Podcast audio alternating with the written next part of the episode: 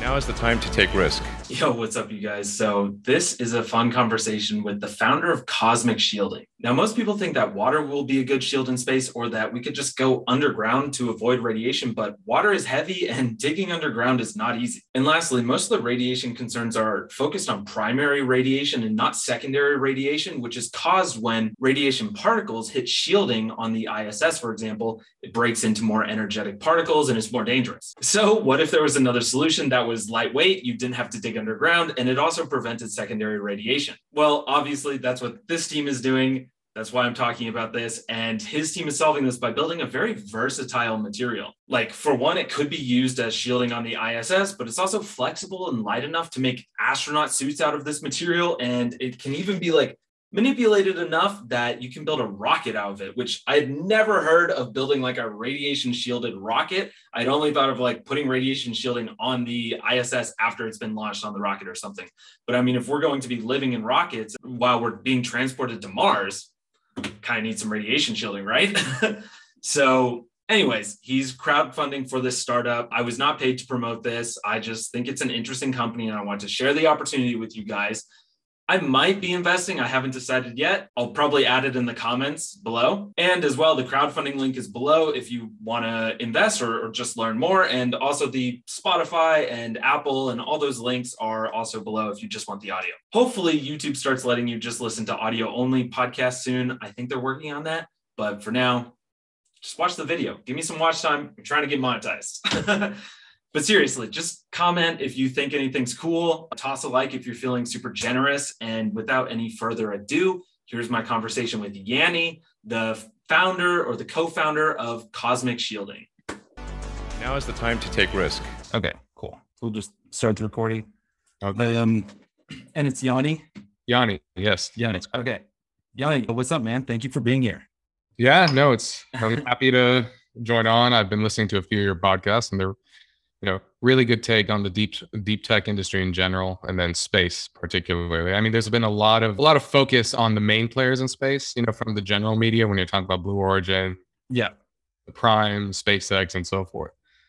So it's always good to get someone looking at to the you know the nitty gritty of the startups that are actually building out the infrastructure technologies that we're going to need to live and work in space. So yeah, I mean you know SpaceX is providing the transportation now. There's so many things that you can do beyond that oh, yeah. using that transportation. It's so exciting. So like I'm trying to make podcasts with all the coolest hard tech people that I can find, and like your technology just seems like it's pretty essential to uh, humans living in space and and satellites in space and everything like that. So I appreciate it. And I'm glad that, you know, I was actually looking if you had done a podcast too. And I'm glad, I think this is the first one that uh, I could find on Spotify. So I'm glad that we're going to like, you know, expose what you're doing to, yeah. to hopefully a broader audience. No, I'm glad too. You're actually the first one, and uh, we had a few interested parties earlier on, but I wanted to wait until you know things were more established. Now that we actually have launches planned and the technology is significantly more mature, we're getting client traction. I think now's you know much better time to start you know getting our kind of vision out into the world. Yeah, I mean, so let's uh, talk about your vision. What is the vision, and then let's talk about like, and, and then beyond that, we can talk about legacy and and business and stuff. But what's the vision right now? Okay, so the vision is is big, right? And it's definitely something that may not when people look at a radiation shielding company, they think you're just solving a very particular issue, you know, and you're going to have a very niche application, but a widespread but niche application. However, what our goal is, the way I see the current space industry, current spacecraft, right?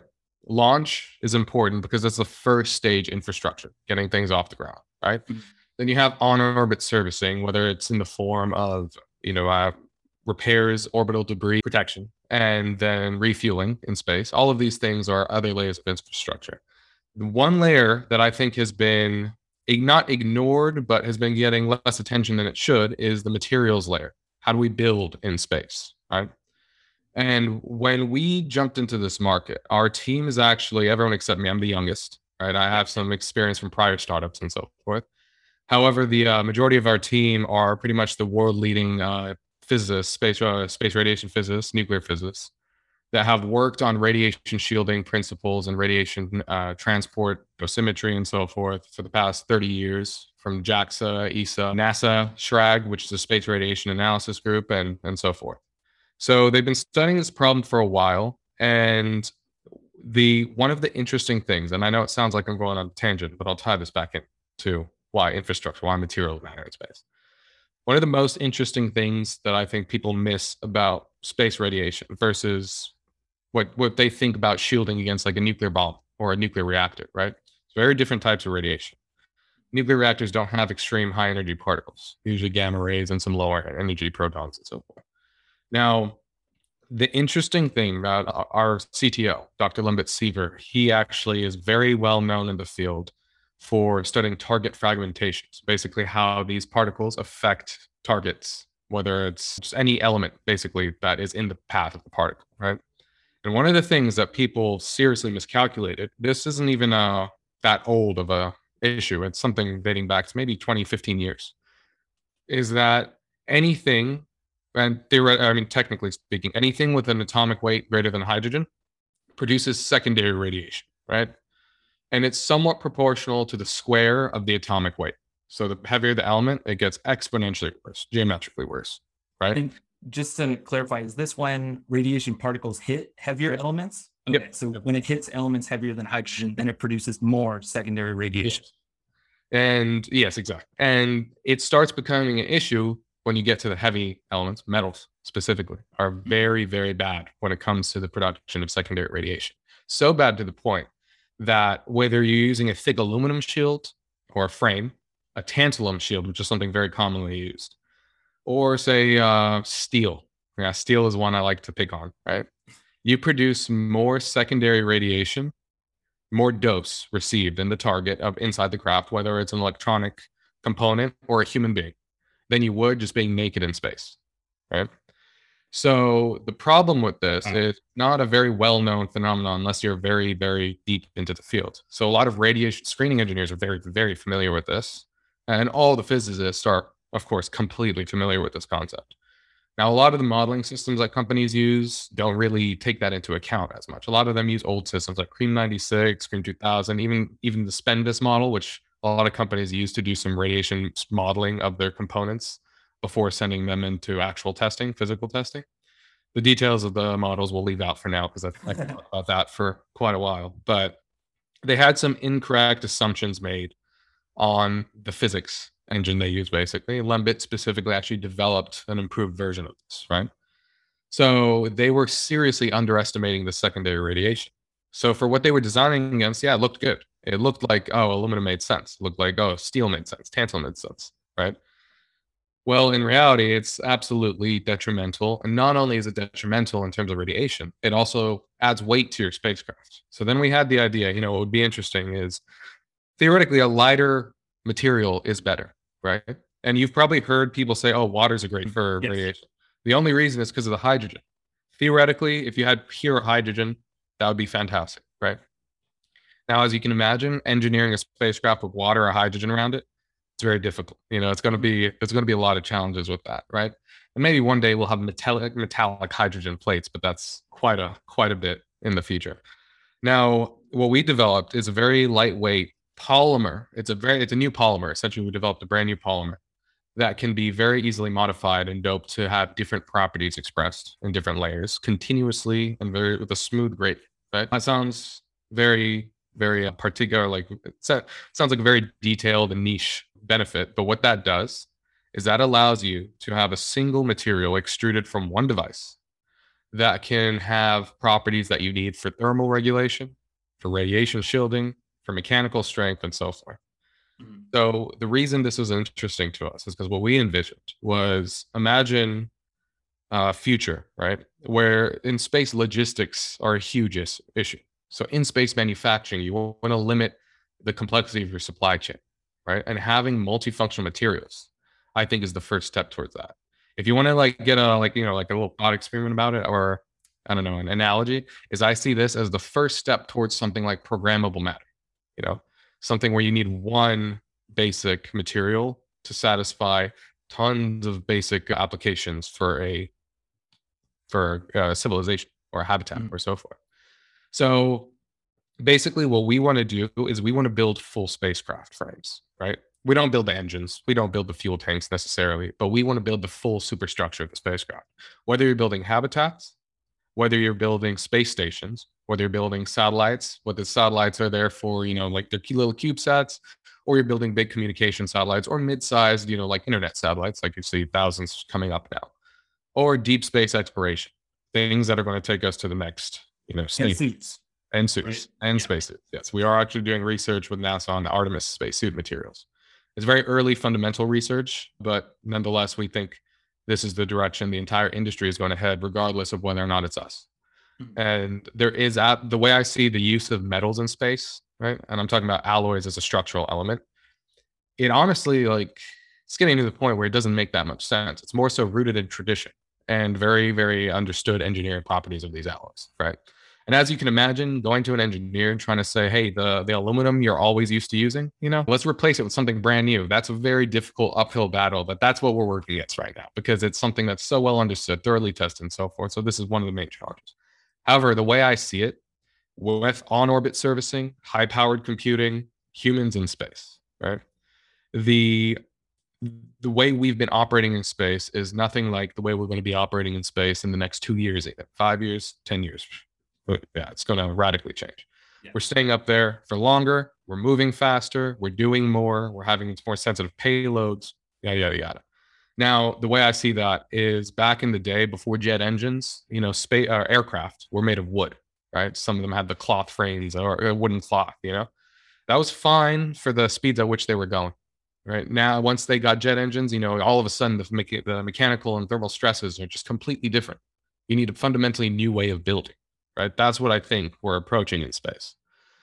So our goal is to lay the foundations for this and provide that fundamental building block that will allow us to do Yeah.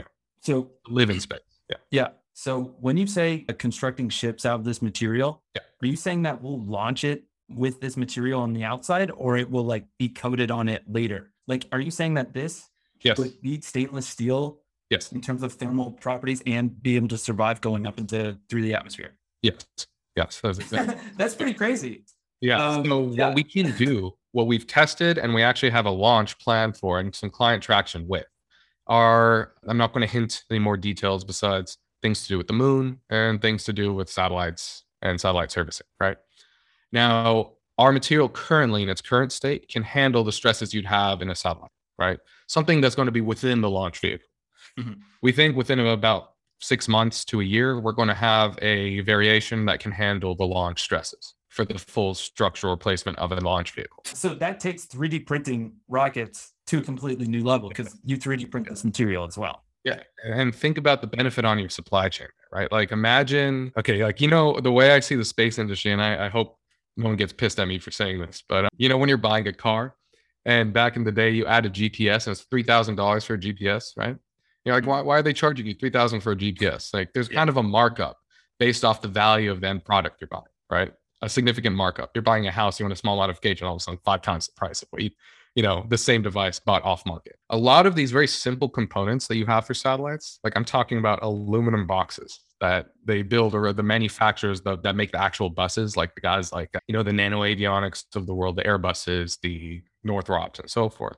A lot of them buy these metal pieces for significant markup and they don't really provide anything beyond a basic structural element.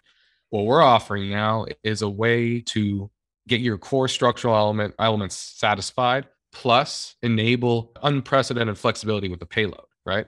And this is interesting when i say the supply chain right? We're 3d printing this composite. And that oh my god that has posed a lot of challenges ini- initially. Like this past year was just getting some of the some of the 3d printing techniques actually work was our main challenge. Now we validated that. But luckily for us i think the timing was perfect because a lot of the legwork in the 3d printing world was already done thankfully right Mhm. now the filament we have like so the interesting thing when you think about the supply chain right is the filament itself storing and that like having excess inventory becomes a much less expensive problem with a single multifunctional filament because whether or not someone wants to buy an avionics shield or a CubeSat wall or a panel for a space station, it's the exact same core component, right? Depending on how we extrude it, we can actually change some of the properties, right? And we actually have this uh, government SBIR, it's an Air Force one that we're going to be working on now that basically is looking at transparent applications of this material. So even with different manners of extruding the material, we can turn it transparent, right? And you lose a lot of the mechanical properties. Don't get me wrong. There are trade offs every time you change certain properties. Yeah. However, your supply, you don't need to have a, a crazy adjustment to your supply chain for this. It's all the same. Right. So just so everyone knows, it's kind of like like a white, like an off-white Yeah. color right now, and not opaque at all. Yeah, it, it's like a, yeah, exactly. It- it's an opaque whitish, yeah, off white color. That's Yeah. that's the and there are a couple variations we've done that have some darker hue to them, just based off different doping elements we've used. And uh, yeah, that's currently what it's like. Now, when you get to the launch vehicle, it's going to look a little different. I can guarantee you that. Yeah. because that's you're going to need some additional coating on the surface to take the you know like 2000 degree heat you're going to need to withstand and then uh, like tra- traverse Wait. the atmosphere. Are you planning for that coating on the surface to like disintegrate while it's going up, and then you want like is it going to be reusable multiple times? yes. Or okay, That's the yes. goal. Yeah, that's a goal. We're, we're trying to find a coating. So basically, think about the coating to be less like a paint, more like a something bonded just to the outer layer, Okay. like chemically to the polymer. And they're the uh, Svetlana and uh, Lembit, our lead scientists here, are playing with a bunch of different doping elements. But again, it's not our immediate priority, but it is something we absolutely want to solve because it opens the door to quite a lot of you know changes in the industry. And then one of the benefits is our material is a little less than three times less dense than aluminum. So you get weight benefits. How does that compare to steel? Like the stainless steel that Starship is using? Steel, I think that would be about like four and a half to five. If I'm getting it right, the density of steel. Yeah, something like that. Okay. And the good thing is the tensile strength of the, the ultimate tensile strength of material is about 10 times that of steel. Right. So And how that- does tensile strength matter when you're launching rockets? So it, it, the tensile strength isn't the most important thing when you're Okay. launching rockets, but it does have some benefits when you're building structures and so forth. But the Young's modulus is also is a little better than what you have with steel. Some impact resistance is improved versus Kevlar, about 30% better in terms of penetration depth of micrometeorites. Could you, And could you explain the Young's modulus just uh, in case? Yeah, yeah, for sure. So basically, that's essentially a very simple way of looking at that is how good is it at holding itself up? Mhm. So if you get a stick of it, you know, and you just hold it like this, how long can the stick get before it breaks under its own pressure? It's a crude way of thinking about it, but it's close enough. So as you can imagine, for aircraft design, that's extremely important because you want something that's very lightweight but can hold itself up, and that ratio to be ideal, right? So the idea is we were focusing on these mechanical properties because we knew the radiation shielding properties we'd need, right? We knew how to develop that. That was our bread and butter, or Lembit's, our CTO's bread and butter for decades now and the rest of our team. Then with our team member, uh, Svetlana Boriskina, she helped immensely with our understanding of the manufacturing process. And together we came up with a way to preserve ideal mechanical properties, thermal properties as well, as well as those radiation shielding properties. But what's exciting to me is the the point we've gone so far in just a year is been kind of incredible and i'll be honest like one thing that has been immensely helpful is that we got a very very good investment team together. Like we have essentially backing from all of the american space venture capital groups.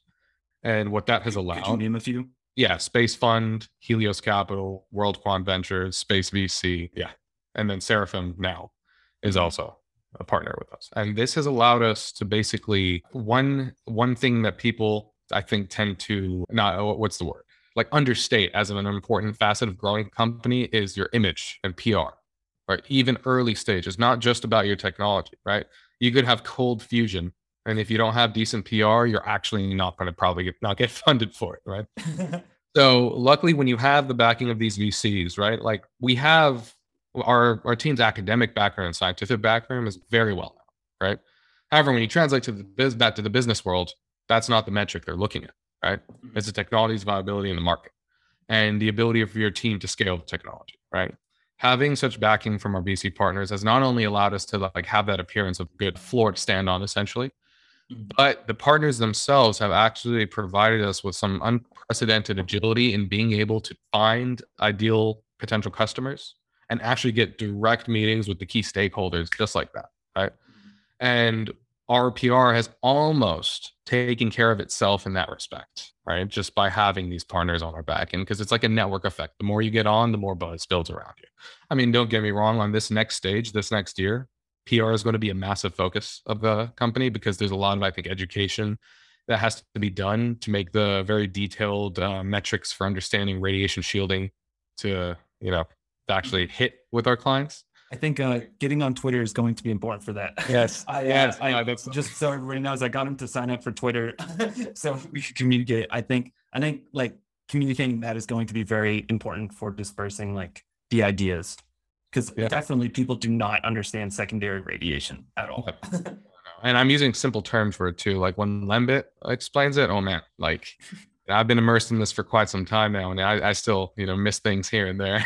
and it's, it's definitely going to be a quite it's going to be a fun experiment trying to figure out how to establish true thought leadership in a way that's very simple to convey and so forth. We have some ideas on the like kind of programs and such that we could provide to kind of illustrate the different types of metrics you look at radiation like oh total ionizing dose people say oh total dose makes sense. it's just one of many metrics you have the LET the track structure you know the de- deposition in the material itself and so forth and so forth. There's many different different measurements you have to take into account when trying to determine how good a shield is right? Mhm. and on that note there's some interesting for example pushback we had initially when people were like because we mentioned we can shield provide protection against gcrs right? Galactic cosmic rays which have been notoriously hard to shield against. So a lot of people are like oh that's impossible. The moment someone starts talking about shielding against cosmic rays it's not there yeah. So is that what's produced when a solar flare occurs? no no gcr oh, it's funny. So gcr is actually produced from stars but not our star. It's produced from supernova of other stars right? Bouncing around the galaxy then create a basic background ambient background radiation right? Mm. and whenever we have more uh, a solar flare actually it reduces the dose you have from galactic cosmic rays because the solar wind actually pushes and creates a little shield. Oh, okay, it's yeah but it still has other damaging particles. exactly And Exactly. you can also shield against those. Yes, and the shielding technique is much more complex against GCRs, right? So those GCRs are made up of many different types of particles, right? The vast majority are, are protons, extremely high energy protons that basically don't really interact with much, right? They just kind of fly by because their energies are so high. Then you have heavy ions, which are actual elements, like little iron ions flying at like, you know, near the speed of light. Hmm. When they impact the target, they impart an extreme dose in one localized area right? And this is kind of getting into too much of a uh, lesson, but I'll, there's one. No, this is great. I I love Yeah. being technical. Oh, so the total ionizing dose, for example, with particle radiation is not the best measurement because a lot of the issues with particle radiation is the localized dose, right? Mm. And basically, you can have something that appears to be oh, a dose of 50 millisievert, right? Not that bad, right? But locally on a you know whether it's transistor or DNA strand, you could have a dose of a thousand sievert, right? Which will And destroy. it's and Yeah. it's diluted to 50. yeah when you look at it as an average right and it's because mm-hmm. some issues with like how, how they like you know detectors used and improper analysis and so stuff not improper incomplete analysis don't want to say improper so basically what you can do with the heavy ions without getting into too much detail for like trade secret reasons what you can do with them is we can block a few right? We can block certain heavy ions like the iron ones are kind of easy to block all right? Some of the other ones what we can do is we can reduce the quality factor which basically is how much energy do they impart on the target and there's that is a very fine measurement and it's very difficult concept because you you lower the energy just enough and you're going to make something that wouldn't have damaged your target damage your target just because it hits a threshold you lower it just enough beyond that then it's not going to do any damage now now optimizing the thickness for that purpose and optimizing the gradient of our material was one of the biggest challenges So, why are just to, why are iron iron particles easy to block against? they're easy to block just because they're heavy they're very massive you know Okay, Uh, so uh, so easy. okay, so it, they don't slip through very easily. So then, when you say gradient, can you kind of explain what you mean there? That is basically uh, so not too much detail because that's getting into trade secret territory. But basically, what we came up with is a a continuous polymer based graded Z shield, right? So what that means is we came up with a way of, you know, very very rapidly and, and smoothly transitioning between atomic weights to play with the target fragmentation to the point where you get a very good shield, right? So So we purposely induce some fragmentation and then other things within the material. The- yeah. so so like to kind of for me to just kind of repeat that sure. what you would do is you would take like a heavy particle that hits and then you fragment it on purpose into smaller like lower weight particles and then throughout the gradient, it like keeps fragmenting it until it's essentially low enough that it won't go through like the last part of it. Yeah, something like that. Something like that. Okay.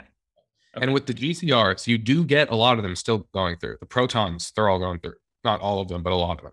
The heavy ions, though, when people hear about like the single event effects, all the scary uh, side effects that might happen to the astronauts, that is by far the culprit is heavy ions. So the heavy ions are what we focused on for GCRs. Can you block photons using any method or Photons, yeah, the photons are very easy. If photons, you just kind of like want a, a good metal shield and so okay? I know you were saying it wasn't blocking that. Uh, I meant I said protons. Protons. Sorry. Okay. So, Yeah. so with the proton, what would block that? So the problem with those protons is uh, when you're talking about the GCR protons, like those ones can get up to extremely high energies to the point where they're not really even interacting with matter. So for that reason, you don't need to block them actually. You know, there's some you just don't need to block. And then there's some that contribute to those that there isn't really they're, they're just at the point where you're going to need very thick shielding. Like for example, if you're talking about lunar regolith, right? People talk about lunar regolith. This is actually one of the things we're kind of proud of. So if you did a say you have a moon base or a Mars base, right? To get shielding to like sufficient shielding against GCRs, and this doesn't include all the protons, by the way, because like I said, they still those things are notoriously hard to stop. But some of them, and then some of the heavy ions, you're going to need meters of shielding. Like I'm talking meters. So that's why they say underground might make sense, right? Mhm. But a lot of the initial calculations of people, some people say, oh, you only need to go like, you know, a few feet underground or like, you know, six feet underground. That doesn't take into account the secondary products, the neutron radiation, which is one of the side effects of that target fragmentation, right? So And the the reason- regolith is fragmenting it. Oh, yeah. making regolith it more damaging. Exactly. Regolith is filled with metals. There's a lot of metal oxides in there, right? A lot of heavier, heavy enough elements to cause enough fragmentation to be an issue. So it's not an efficient shield. It's just available technically beyond the moon. Now with us, say you were to get to a, like this isn't something you'd want to do for a spacecraft, but if you had maybe like 10 inches of shielding, you could probably have an environment that's similar, similar to like kind of like a and this is like a GCR environment to like what you'd have on an airplane, like a low, uh, like a low flying airplane on Earth, right? Okay. Now, if you, but the thing is, the gains are a little uh, depreciating past a certain thickness and appreciating below that thickness in different ways. It's very, it's kind of weird in how it works. So I'll give you an example. Like, Okay. if you want something to live long enough to fulfill, like, stay within the radiation dose limits that are set by NASA, ESA, whichever one, right? They're they're varying now, and they like fluctuate between 600 millisievert lifetime, 1,000 lifetime, right? You're going to get that within a year, or on the way to Mars. You're going to get that, right? On the at the time it's going to take you to Using traditional methods. traditional methods, right? If you had about three inches of our shielding, we could probably get you there and you could probably stay under that limit with for a few years, right? Like maybe three, four years.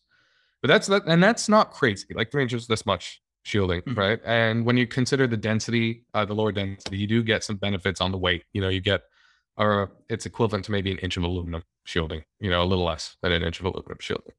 Now, when you're talking about thick- how thick is your prototype right now? the prototypes we have, we built up to uh like inch. An inch. Okay. Yeah, but the ones we produce mostly are very thin, just because we're testing like mechanical on produ- properties and production. Yep.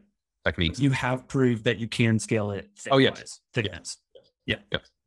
And the the trick though is can we do that very quickly? So that's we're gonna find out over the next few months. Like you know, can you like do this on scale with a large vehicle with a rapid 3D printer? You know, can, is it going to maintain the properties you want? We think yes, but again, this is going to reveal itself very soon. Mhm. And yeah, generally speaking, what's exciting to me is that it's uh, the flexibility. And when you're talking about shielding, like when when you're looking at the new missions that are coming up, like you know, people talking about on orbit servicing, you know, the great okay, like fine, on orbit servicing is fantastic. We're going to need that, right? The problem is the vehicles that are going to be serviced or currently, right? We're not designed to have their operational lifetime doubled. Actually, for most of them, if you did refuel the whole thing, they're not going to last twice as long. You're going to get a Because their shielding is decaying while it's in space. the components on board. Yeah, the charge buildup and the damage to the components and so forth aren't going to last. And you know, the funny thing is, this is why we use older chips for like GPS satellites. A lot of them use like equivalent of like an Intel 8088, I think 8080, uh, what is that old, old, like, you know, 80s, 90s processors. Because large transistors are naturally more resistant to to the uh, particle radiation So Um, five millimeter manufacturing is not built for space. Yeah, exactly. No, exactly. The the newest cutting edge components are just progressively more vulnerable. And this is something that is very like lesser known as well. Qu- quantum systems are significantly more vulnerable to Yeah, uh, space radiation than current systems. and so you're saying that with your shielding, it, you can enable five millimeter or quantum to operate safely because it's shielded from the damage. That's that's the idea. Yes. And we haven't tested that yet in like a fry and die testing because there hasn't been that equipment there to test yet. So we're going to be doing some demonstrations with high powered computing satellites over the next year to showcase the ability to use, you know, because you, you know, earth grade components, like things you have in your cell phone, the chips you have in your cell phone and your like a gaming desktop, for example, is by far faster than any system in space. you know, yeah. quite, for quite a long shot, right? Yeah. So a lot of the companies looking to build like uh, edge computing in space have been coming to us for assistance on building these enclosures and so forth to protect. So, so do you know what uh, kind of components like Starlink is using? Like, are they enhancing their shielding or are they also using like legacy components? I'm just curious, like, Yeah. how SpaceX approach differs from typical satellite So- approaches. they, I don't think, are an exception to this rule. Most guys have been using redundancy when they're using COTS components and taking the churn rate of the craft's lifetime being short. So Okay. basically, they have the ability to stay afloat while having to replenish the satellite constellation often, right? And within the satellite itself, what my understanding is, it looks like probably some redundant system. So if something fails, you have a backup and a backup and so forth. Mhm. A lot of companies have been doing this, but then again, even the backs of backups degrade as well, right? Yep. Just more so to like make sure that the error rates, the faults you're having from like seeing like you know bit flips occur, single event effects occurring, you can at least tolerate those, right? But it really doesn't do much in the way of degradation. So that's Yeah. where the churn rate economics come in. Okay. Yeah. And Starlink is is LEO, low Earth orbit. So they degrade within a few years. And then Starlink, uh, SpaceX can just pretty easily launch Yeah. some more. So Yeah, and- problem. Exactly. And in Leo, the environment's actually a little higher than you'd expect. It's not nearly as bad as Geo, of course, or outside the Earth's magnetic field, but it's still still an issue. And I would say that it's actually less than a couple years, if I were to guess. Okay. I know that I've heard I've heard things saying that, you know, a lot of these COTS constellations are lasting less than a couple years. But yeah, this would, would you could theoretically eliminate the need for any significant redundancies and so forth on a hardware level, Okay. which is Um, cost, weight, so forth. Okay. So I want to go back when you were saying that this is a polymer and you were saying that using hydrogen would be the most ideal because it has the lowest atomic weight. Yeah. What is the, I don't know if this is trade secret, but like atomic weight of the polymer, does that come into play? Like, were you concerned Yeah. about that when you were building this? Yeah, no, that was it was specifically designed, yeah, to maximize hydrogen content, but also to be mm. able to so basically, you know, with the polymer, depending on how you dope it, if you if you put in different you remove a hydrogen, for example, on a carb a hydrocarbon chain, put in a different like a metal, say, right? You change the the material, right? So that's all I'll say, right? We, we Okay. changed a polymer to become a fundamentally new polymer, but it is a hydrogen rich polymer, and that's yeah, we have to stay away too much from too many details there. But I'll give you an example, like the benefit of the production technique and the grading, for example, like uh, very commonly uh, known shield for uh, galactic cosmic rays, heavy ions, is polyethylene, right? 'Cause polyethylene is extremely hydrogen rich, right? Mhm. But because of the, there's also limitations on just pure polymers, pure hydrogen rich polymers, where you have an ability to protect against other types of radiation. You know, it's not as necessarily as good for certain other type, like you know, uh, par- certain solar particles, trapped electrons, and so forth. It's not really that great. So what we did is basically across the board, we what we did with the grading that we've done, and specifically the doping, what it allowed is to get GCR performance exceeding polyethylene, which from a plastic standpoint used to be the best of the best, right? Uh, not by a crazy amount. For example, in TID reduction versus polyethylene, you get around like 14%, right? But in the quality factor improvements you have on like how damaging each particle is, that's that's a, a very notable improvement. But the explanation there is long. Now with solar particles, trapped electrons, trapped protons, we exceed polyethylene by around like 60% in total dose reduction. Okay. However, the weight is not that far off. That's a good thing. It's marginally heavier than polyethylene. Because you're adding those metal ions, but it's not. Yeah. What's the weight percentage increase? Is that like 5%? It's uh, it varies depending on uh the type of it. Like for example, you could ten percent. I'd say ten percent. Okay. Right, that's very rough, but yeah. Yeah, that's not bad. Yeah. How- So basically, inspired by an old polyethylene-based shielding project from NASA, we developed a new polymer. The new polymer provides significant mechanical benefits as well as benefits on the other shield, other shielding requirements we need. For example, like even gamma rays and some X-rays, we do provide protection against, even though they're, you know, because of some of these doping uh, elements we Can. I guess we weren't really talking about X-rays. What? Why are there a lot of X-rays in space? Nothing I. Yeah, go ahead. Yeah, not in the sense of like when you're worried about like damage, but when you're talking about like sensitive instruments and components, you know, wanting to shield against EM radiation is good for reducing noise and so forth. That's where that comes into play. Okay. And so we So- designed it to basically because of the some of the dopants we use are metals, right? Just in extremely uh, sparing amounts. It, uh, it provides some benefit against EM radiation, just because you're creating kind of like a Faraday cage or inlet Okay. device. So speaking of X-rays, like, would you have Earth sales as well? Like, would you just sell to X-ray technicians to like Ooh. scale up? Okay, I'm glad you asked that question. Absolutely. So we're actually one of the benefits I think, and this is like I'll get into this in a second. This is my personal big vision for the next like you know 10 years. But first of all, yes, there are direct applications for military applications whether you're talking about like wearables, for example, like you know high strength wearables. And when you're talking about aircraft, aircraft could provide benefits just because it's a cheap. The raw material cost is extremely cheap for us, so we're able to produce. The production adds a quite a bit of cost, but it's still competitive. I think with a lot of the uh, aerospace outlets you're seeing. You can make it cheaper than aluminum or whatever they're using. It's not going to get cheaper than aluminum because aluminum is Yeah. extremely cheap. Yeah. but it'll definitely be very aff- affordable. It's yeah. We're, Not not two or five x more. I'll tell you, you know, to, it's right now it is. So right now our cost in the lab is around nine hundred dollars per kilogram. Okay. This is in a lab scale, and we think within by next year, um, probably by next spring, we can get that cost down to like four hundred dollars a kilogram. And theoretically, we think it's realistic to get to maybe a hundred. And And just for reference, what is uh, aluminum or the alloys that they're currently using? So if you're looking at the aerospace grade aluminum alloys and looking at the sale price, when companies buy like the enclosures of these, uh, it's actually in the same ballpark. So uh, it's Okay. beyond a thousand kilogram.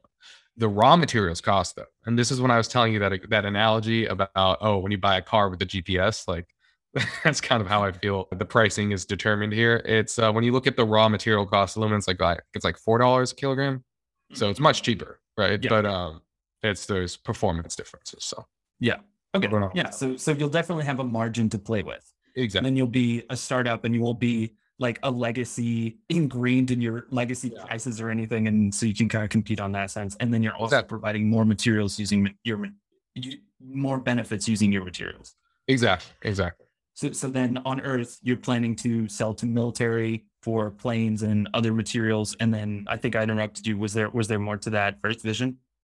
Yeah, for the long term, yeah. So what we want to eventually do is well, again, this might sound crazy, but I want to tell you my personal I love it. one of our things that we're looking at and one of our goals like our like you know personal goals is to get towards the like an effective in situ system for producing this polymer right because a lot of the raw components are readily available and maybe not completely readily available for very specific aspects but things that you can really reduce the amount of material you need to take from earth right the, the reason I think it's exciting for looking at in situ applications is because it would allow us to stretch the multifunctional aspect to the max, like to its to its peak, right? Because imagine if you had with one filament, you can make it either as conductive as air, right? Mhm. Electrically speaking, Mhm. or all the way to aluminum. Now that sounds crazy. You know, that's really interesting. That you can do that. That's actually possible, depending on how you orient the the, the crystallinity of the polymer, how you orient the chains, and so forth. Now, imagine with that same material, if depending on how you, again, in simple terms, how you build it, it can be yellow or it can be green or it can be red without a dye. Same thing. You can actually do this with Without a dye. without a dye, that just by modifying the chain length of the polymer and so forth, Yep. and like how you, yeah, the crystallinity. and So there's a lot of details there that I kind of really brushed over, but we'll we'll get there. So what I see is one day, right? What if you had this base material that replaced a lot of our needs for a lot of structural and you know not highly specialized applications? Like you're not going to use it for any computing resources for sure right? You're not going to use it like to build actual chips no. You're not going to use it to build like photovoltaic cells necessarily right? Mm-hmm. but everything else everything in between like you know the frames for everything you know the actual like you know the like clothes plates glass glass transparent panels, yeah, you could use it for that. You need mildly conductive thermal regulation that doesn't have to be the pinnacle and performance like what you'd have with graphene, but you still need it to be pretty good. You could do that, right? So I was thinking if we, our goal is to eventually demonstrate, you know, better flexibility and an in situ environment, in situ, right? Using some readily available raw materials on lunar Mars. And this is very vague because this is far out, right? We're still working towards this. Mm-hmm. The first step is multifunctional applications for satellites, right? Yeah but what I see as the ramifications is these uh, raw materials are cheap, right? And you can build a lot of the raw components for the polymers can come from things in an atmosphere, things in the soil, right? Now, this is the crazy part. And I don't think it's that far. I, I don't think it's it's absolutely unfounded, but personally, I think one day, one day, maybe 20 years from now, this might make sense, right? But when you take this these plastics, these high, super high performance multifunctional plastics down to earth, right? Something that was designed to last a long time without degradation, you know, because you have to have off gassing resistance because you're in space, there's a vacuum, something that was designed to take thermal stresses and so forth, not, you know, combust and be dangerous because you have astronauts, right? You know, if you took that back to Earth, that makes a lot of sense for houses and buildings, right? Mm-hmm. Cars, uh, airplanes, like I said, but the, the houses and even, you know, tables, you know, 3D printers at home that can produce a much wider range of equipment that you actually use. You know, 3D printers that I don't know could make maybe a stapler, like something that's actually functional and actually has little little components that you use for another application and so forth, like you know, cascading functionalities. And what is really exciting to me is in situ manufacturing, right? I think could lead to better carbon capture technologies, right? Okay. Because what single filament multifunction composites, which is what we're well, I just kind of just We've never called it that before, but let's call it that, right? What that allows you, like when you streamline the supply chain so that you kind of decentralize a lot of manufacturing because you need less of an infrastructure to sustain it, right? That allows you each, I think each location's resource draw is going to decrease. And if you can get a lot of the raw materials like hydrocarbons from the atmosphere, right? And you don't need to get much else from a supply chain, then that might become economical right? And that's very vague. I'm not claiming it is, but I'm yeah. saying I, I, see a path where that actually might make sense. So you can stimulate an industry potentially, right? If you if you if you knock down a lot of the problems we have with plastics, like you know, a lot of plastics, microplastics are a huge issue for the environment, right? If you design robust plastics that have minimized a lot of the downsides they have, the thermal issues, you know, the UV degradation and so forth, which you have to do for space, mm-hmm. right? Then maybe you can drive the industry on earth to be much more plastic centric. And while that sounds like a bad thing at first, if we start building things with permanence in mind out of plastics, right? I think it's going to just drive up the like it's just going to make us think more creatively of where these raw resources come from. So right? it's going to shift oil from fuel to natural material, building material. Mm-hmm. And eventually, hopefully, from oil you go towards what's in the atmosphere. It's a crazy idea. What's the composition of plastic? Is it is it polyethylene that's just not manipulated, or there's a lot of different types, but yeah, car- carbons and hydrogens are usually yeah. So so when you when you use when you integrate the metals into this polyethylene, is there going to like is this going to massively proliferate like microplastics, or are you saying that because it doesn't degrade as much, yeah. then it won't uh, dissolve into the world and and infiltrate yeah. us? Yeah. So my my my my guess, right? And by the way, we're not using polyethylene now. Actually, it's basically uh, it's a different type of chain, but you have some similar similarities in terms of hydrogen content. So now we have a new polymer. So, like you know, traditional doping is you just have polymers layered with each other, well, and then maybe an oxide in between, but it's not chemically bonded to the polymer. So we have a new polymer fundamentally, mm. right? So it's no more is it polyethylene, but take that example, right? What I see is like ah, sorry, I lost my train of thought. So basically, what, I, what I'm thinking is that the Can you re- repeat? The Yeah, question? we were talking about microplastics uh degrading. Yeah. Oh, sorry. Yeah, yeah, yeah. Yeah, Okay, yeah. yeah, I just started thinking too much about chemical composition. Okay, so yes, the, the good thing is like microplastics come from like degradation of plastics and so forth. They break down and they break down into very small particles. These particles of that, right? So if you have, I'm not saying it's solved. By no means am I saying is this issue solved. But what would a scenario be where you can get tons of funding and economic funding? You can actually generate make money while doing the fundamental research to so- research to solve this issue in space, right? Mhm. Is to have plastic satellites, plastic spaceships, you know, composite-based spaceships. You're going to have to solve this issue. This is like similar to off-gassing and UV breakdown, right? You're going to have to build significantly more resilient plastics, and we're currently working on the UV and off-gassing issues right now, right? Mhm. We have some very good performance in that regard, but uh, I think give it a couple years, you might have craft that could last with minimal degradation for decades, right? Mhm. And so, so then also if we use these resources on earth like like you were saying cups or it would be leaching microplastics that's the I'm like, idea. very passionate about my microplastics Yeah, no, I that's the goal. That's the goal. And like that's one of the issues with using plastics, like right now, of course. Yeah. Yeah. And me too. Like I also like, yeah, I'm I'm big on climate change, big on uh, sustainability on Earth.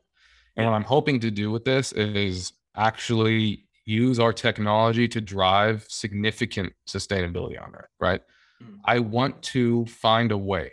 Like, and this is just me personally, right? And who knows if it'll happen with CSC alone, right? Maybe it'll take 10 years. I don't know. But I think there's a way to drive the economy here to start looking at this like carbon sequestering and you know just methane capture as a way to produce what we build our society out of right and i think that's one of the easiest you know big quotes easiest ways you can drive a large scale change fast enough to reverse some of the climate effects we've been seeing you know? Are, are people making plastics from carbon capture? And i know we're off the space topic and, and we'll get back to that but are people making plastics out of carbon capture? Or like would your method be I- easier than what it currently is?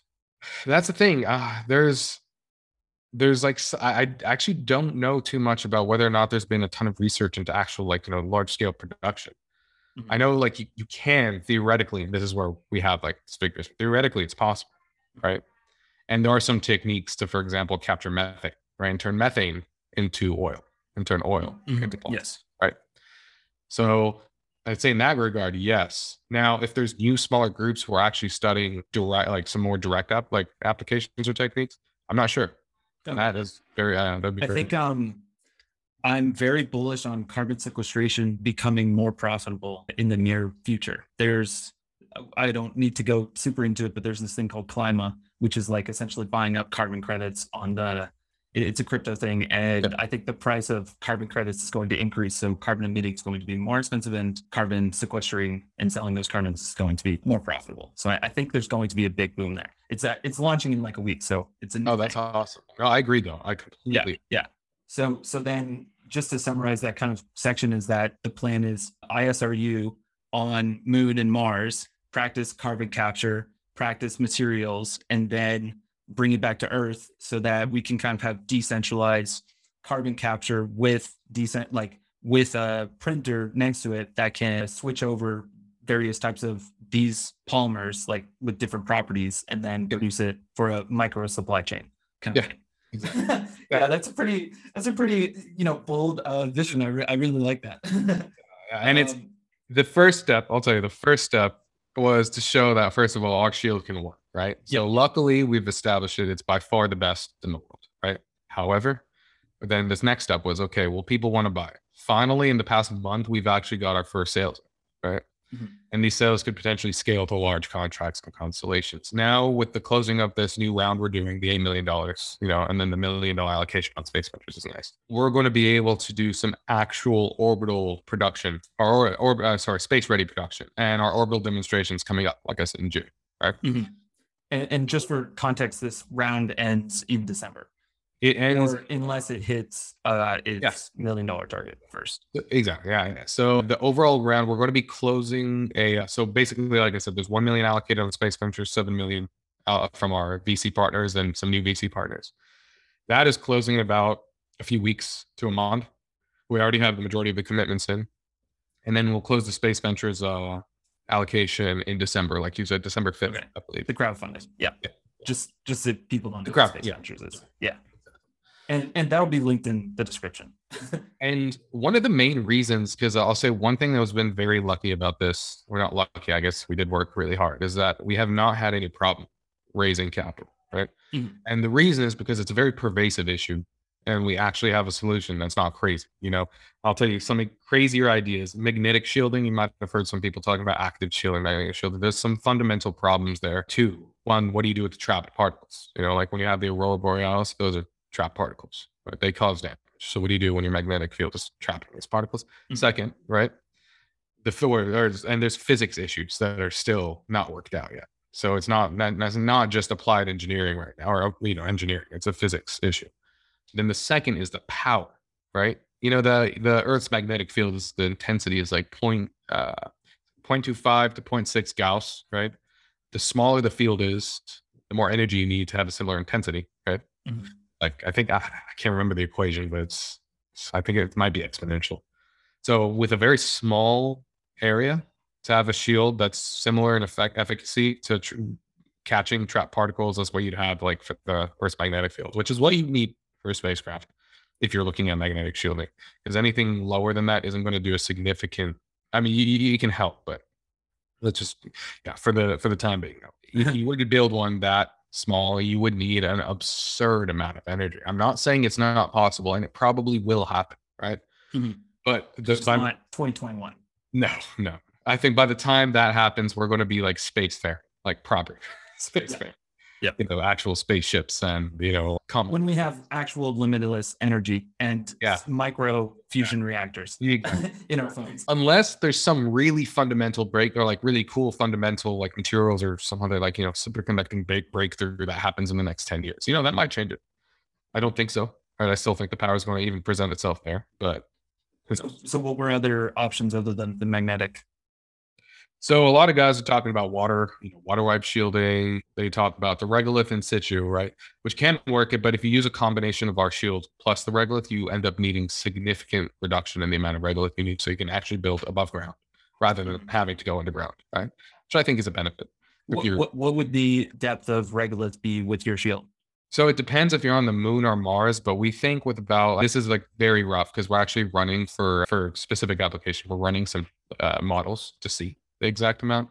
But we're thinking if you had like say you have like two inches of shielding of our shielding, you know, you could probably use another, and you had maybe like another five inches to a foot of regolith, you might get some favorable results. We're not sure that. Yeah, we're Yeah. not. Yeah, that's un- uncertain, but I think what might be cool actually is when we get the lunar. res- Uh, so, by the way, what we're doing when we say mob, right? This isn't just like you know small simulations on a computer. These are using supercomputer clusters or clusters, right? Mhm. And are basically modeling every single particle and interaction in the material plus the products in an actual simulated environment, exactly like you would have in space. These same models were actually used for the the shielding on the Curiosity rover.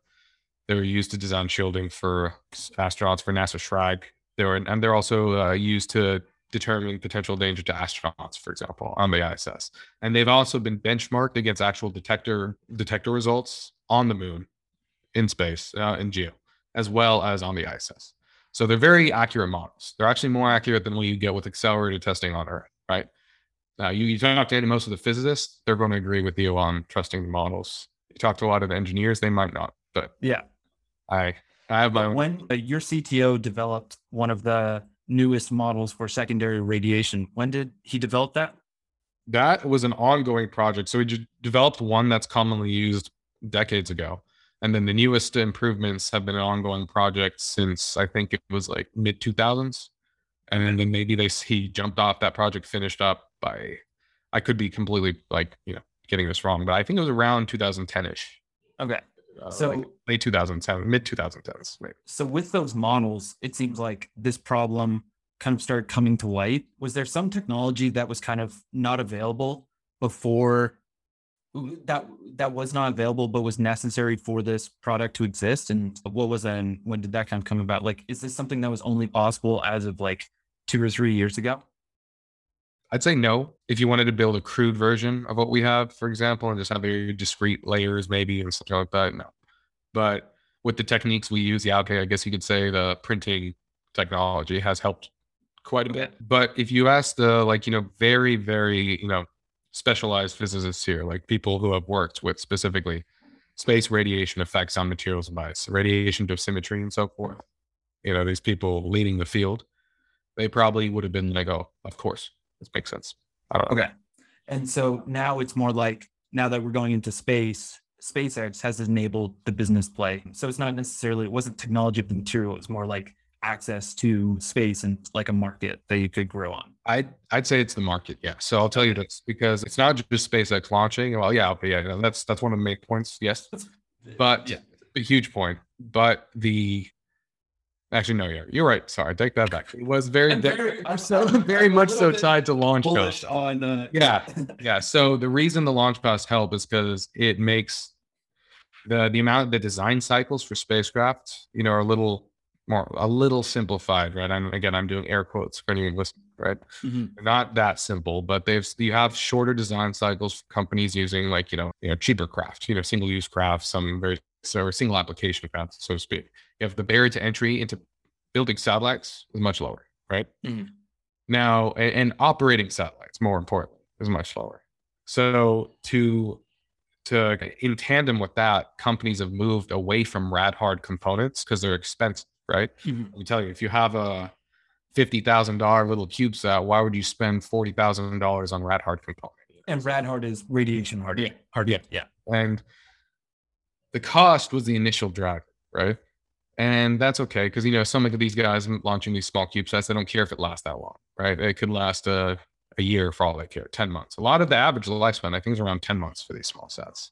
And this is in the class of like ten kilogram, ten kilograms and less, which is not not too tiny. That's a decent size. You can do a lot with ten kilogram crap. However, I think what what's interesting is the fact that, like, with how do I say this simply? Oh yeah, sorry, sorry. The the it used to be the cost, right? And thanks to the use of these COTS components, the launch that's a, it's, it's almost dirt cheap to produce a little craft that can do high end imaging, that can do you know handle you know when you're talking about hyperspectral imaging, when you're talking about communications. Now, add that what do you add the new technologies that came out uh, in the, in the Earth market, the Earth market, mm. right? You're looking at the advent of AI applications and consumer goods and, and SaaS products, and you're looking at robotics now becoming significantly more capable. You know, little things here and there that I can improve the performance of a little spacecraft, right? Of a little bus, right? A little satellite. The computing power just exponentially increased, right? Mhm. Now, when you want the performance, okay, then guess what? Rad hardened chips are very, very slow, right? So in that sense, it was indirectly for us the rockets, right? The launch, but everything that it caused, like this cascading growth of the of the new space industry, the new space companies not wanting to use the traditional systems that were already in place. They want to save Mhm. costs, but more importantly, want to do more in space. That's what was our that that's what benefited us. That's where our timing, you know, luck came in. So That makes sense. So I want to talk about how are you like 3D printing these? Like, how can you just give like an overview of that 3D printing process? Like, what techniques needed to be developed, or how does it? Are you just like depositing layers on it, or Yeah, how does yeah. that work? And then I also had a question. Yeah, but let's do that Yeah. first. So I won't to speak too much on the process because this is going to change very quickly. So what we're using is the what we so basically uh, Svetlana and Lembit have played with a very standard 3D printer. Like it's a high end one, but it's a high end individual scale. Like it's a lab 3D printer. It's played with the nozzles and played with certain aspects of it to take the temperatures we need and so forth. I want to be vague on this on purpose because we are now purchasing some large scale printers, like industrial printers, to test our current techniques to see if they work on scale. Because what we wanted to see is could we use our own filament without having to redesign a printer, right? Mhm. Seems to be the case yes, right? But it is depositing layer by layer. Uh, we're using multiple spools and some other techniques to do some coatings at the end. And Okay. The the printer itself, if you want to, it's actually funny. It's it's not. It's like a two thousand six hundred dollar printer we oh. successfully produced samples on. It's called a Ultimaker Connect Plus or something. Ult, yeah, something like that. Okay. Cool. Nah, it's a, And it's then- a decent one, but what we think we will need to do is have a custom designed printer. Like I don't think we need to do some fundamental research into the printer systems and so forth, but you know maybe like in terms of some of the mechanical setup of the thing itself, of the device itself. We're currently ordering, like I said, a few heavy duty printers, and these are like hundred thousand dollar printers that can produce larger volumes to actually produce some end products for clients, some early, you know, products, as well as you know test out the scale of this te- this technique. Okay. And then you have to manufacture or you want to manufacture multiple properties or different material or same material but with different properties. Yeah. Um, so how are you kind of like scaling first, like testing different doping methods? Like how are you just like gathering that data and figuring out how to create those materials? And then how are you like working on scaling that process? So right now we have a we work alongside a lab at MIT. So Svetlana heads this uh, polymer research lab at MIT, and we have a lot of access to like some benchmarking equipment. And because of all the benchmarking equipment we have available, we're, we're it's it's accessible to do quick and rapid testing. Now, what we're doing is just basically tons of like iterations. Basically, we we're just trying techniques left and right, left and right, right. And that's one of the benefits of like you know having a small scale like everything at your disposal on a small scale. Mhm. Uh, it's like with the SpaceX with the with the Starship. You know, it helps to do some quick iterations and testing, iterations and testing. So we do failure testing. We're just constantly doing failure testing on the composite, and you know, pushing it to its limits, trying to improve. Right now, we're working on melting point. You know, we're working on doing some certain techniques to improve the melting point, and then the resolution at which we're printing at, making sure it holds its form, reduce any viscosity issues, and so forth. Okay. And yeah, it's just So a mostly a manual. Okay. Yeah. Are, are there plans to, yeah, go ahead. Yeah. For the thermal side and for the radiation, it's a lot of digital modeling. It's all model, right? And then on the mechanical and production, it's it's mostly manual. Now I know there's some interesting companies that have come up with talking about like digital prototype manufacturing prototyping, which seem potentially interesting, but I'm not too well versed on them. Okay, I haven't looked into uh, those too much either. Yeah. I've so so now now that we talked about like the manufacturing, the three D printing, this so I was reading the crowdfunder and this product like selling selling it once to a company is a one time thing, but Yeah. on the crowdfunder you mentioned that you have this solar engine Oh yeah, which will look at weather or solar weather and then it can be like a subscription. So this is kind of like building recurring revenue which i Yeah. think is really important. And then it's also building like a moat if you have if you're the person with with this uh, scale and everybody's kind of bought into that. Can so could we talk about that? Yeah, for sure. So what's interesting is all of the companies we talked to, essentially all the big ones, have asked us if we can provide uh, consulting or licensing of our modeling systems, Mhm. right? And it's because they're like they're nifty, right? I'll be I'll be honest. These Th- there's they're what they're nifty. You know, they do provide yeah, yeah. good advantages in the design process. Now, the solar engine is an interesting one. So, the same group that Lembit and uh, some of our colleagues worked with to develop early shielding also developed the forecasting system that solar engine is based off of, right? So, Dr. David Falconer is a heliophysicist, one of the uh, leading ones in the US, who actually spearheaded some, how do I say this? It's like basically ways to do all clear forecasts by looking at like vector magnetographs from the sun. So basically readings from the solar dynamic observatory on the, the sun's magnetic field and creating a prediction model for the next for the next 24 hours, 48 hours, potentially beyond. Right now we're at 48. We can't go beyond 48 with any like strong uh, certainty. But it's something we're looking to improve. So basically it's just good physics on modeling the sun's behavior. And so it's a simulation almost, right? It is actually just like a simulation of the sun. And we run it every hour with new data from the SDO and then output for all clear forecasts for X class, M class, C class, CMEs, fast CMEs, solar particle events, and so forth. Right. So if you go to NOAA, right, it's actually, and you look at one of, they have an option to look at a next day forecast, right? That's actually an early version of the system we're using, right? oh nice Developed by David. okay So with the new one has some significant improvements to certain thresholds that trigger it to trigger an actual uh, warning and so forth that improve forecast efficacy, improve the false positive rate, false negative rate, skill scores, and so forth. So basically, what it is though is a nice tool if you're dealing with astronauts or something, some super high risk mission. Like I don't know, you have an extremely uh, valuable satellite that you want to make sure you shut down in advance of a solar storm to reduce any potential sudden buildup in charge that's where you'd want not just shielding, you wouldn't actually need forecasting is, is, is a strong benefit. Now you also have some governments now interested that you know there was that PROSWIFT Act that was passed earlier this year. What was last- that? The PROSWIFT? Yeah, in the U.S., it was uh, passed in Congress. It was basically trying to do it's it's pushing for the development of resilient systems against space weather events. Right. Mhm. So the power power companies in the U.S. or sorry, not in the U.S. worldwide are potentially interested in such a system. I know you know you might have heard about this in Quebec in 1989. Right, there was a solar storm that knocked out power to the entire region. Right. Yep. And there, yeah, Go ahead. No, I was going to say that the power company over there has actually been, you know, funding and looking into some research in uh, space weather forecasting and so forth. Yeah, because what they can do is they can, if you can detect it 48 hours in advance, you can turn off your grid to Exactly. save it. So I was actually, I made a video like a year ago about the Daniel K. Inouye Space Telescope, which Yeah. is in Hawaii.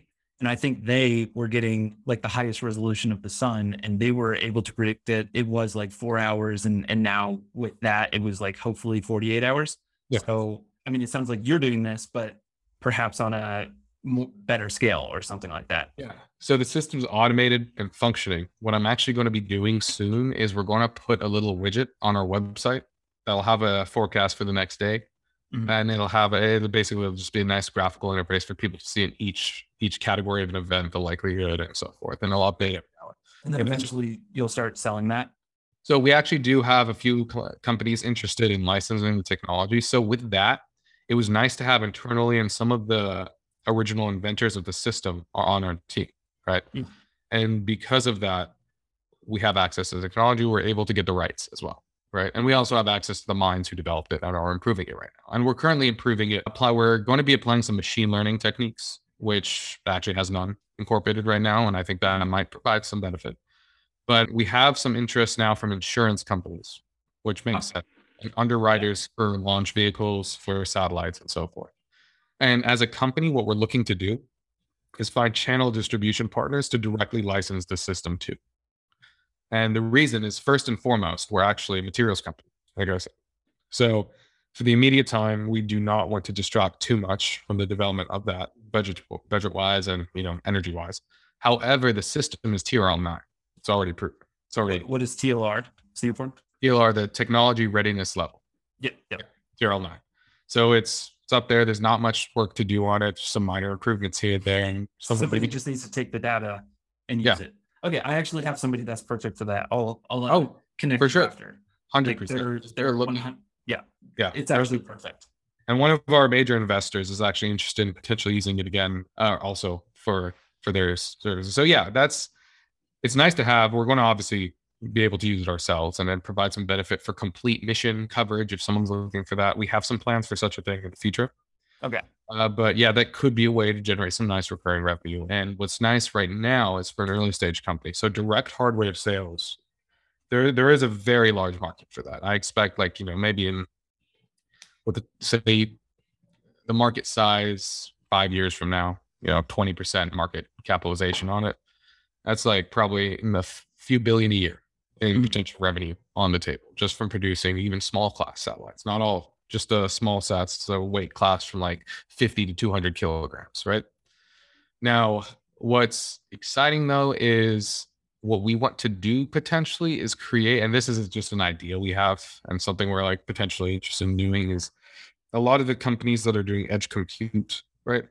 That want to do off orbital computing centers, data centers for companies, like we think that it might make sense at some point that instead of you know having them have to worry about building their bus, you know, building their actual centers and so forth, we could build and host their payloads in an already developed, heavily shielded enclosure that we can rent time In space, in space. So think about like not an ISS, but like a a port. a port, yeah, like a small, yeah, like a little small one. And imagine like if you go to our website, it's actually funny because the little picture at the bottom is just a theoretical that. I just wanted to get a Oh, like, okay. representation of it. That I'm uh, I'm I'm editing the podcast to put photos over like Oh, yeah. things. So if we talk about stuff, so Oh, yeah, I'll that add a photo. photo there. That's Yeah. what I imagine it would look like. But what you could do with that is if we're designing the enclosure completely from the ground up, we can make it heavily shielded to the point where uh, the radiation effects are complete afterthought. You you don't have to worry about that. And if there were the way I'm seeing it is with some of the more sophisticated launch vehicles coming up, some of the shuttling vehicles that are emerging, the deployment systems, I think it might make sense that someone could basically you could have the shell of a vehicle, right? Mhm. Power management systems and all taken care of. Someone could send their high power compute payload and it can just dock a blade into this box. And then once it's done, it just shoots it out and you know they can get the next customer. The way I see it is imagine like what if you had, and I, I'm not saying it's the most valid thing. I don't know if it we'll see, right? We'll see. Yeah. I think it's an interesting idea though, because uh, think of it like warehouses, like super high end, like high end supercomputers you have on Earth, right? They have very, very complex cooling systems, and they have very, they're very high power requirements, right? So initially, when a company's starting in the computing industry, they're not really too focused on necessarily building this entire super high end warehouse. They have to work their way up to that, right? So I thought it would be convenient that if you're Dell and you're making server blades, right? What if you don't have to worry about the headache of building a whole warehouse and the power systems in the warehouse and all that? You just you just find the perfect one already there, and you just stick your blades in there, and AWS can then come and you know buy you and like you know use your set something like that. Okay. Okay. But Um, yeah, that's just one way. And early on, like to get there, luckily we've been getting some good traction on like we're getting actual revenue now on samples. People are purchasing samples to do some tests. And we are now getting early contracts just to do some assistance on design, radiation centric design for their for certain high risk craft and so forth. But yeah, once we get this production technique demonstrated on scale for the, demonstration we have on the ISS is going to like be a representation of a CubeSat bus, or not bus, CubeSat uh, enclosure, right? Mm. And I think once that comes, we're going to be able to start fulfilling orders for actual enclosures for satellites on a decent scale to start. so what what are the big risks here? What, Yeah, What there- worries you the most? There's a few. So luckily, what's kind of super relieving is whether or not the production would work. Thank God, it seems to work, right? And So was I'm that like a validated just a few months ago? Yes, yes, Yeah. literally past 40 days, I'd say. 40, Nice, nice, nice. Before that, it was like, are we even going to be that much better at shielding with the newest modifications to the system, like to the to the grading and so forth? Luckily, yes. Okay, thank you. So those are two big, you know, reliefs off my chest. Mhm. So the next barrier was funding. Luckily, like it's kind of amazing that that's not a problem because I had to start before this, and oh my, like this is this is a lot.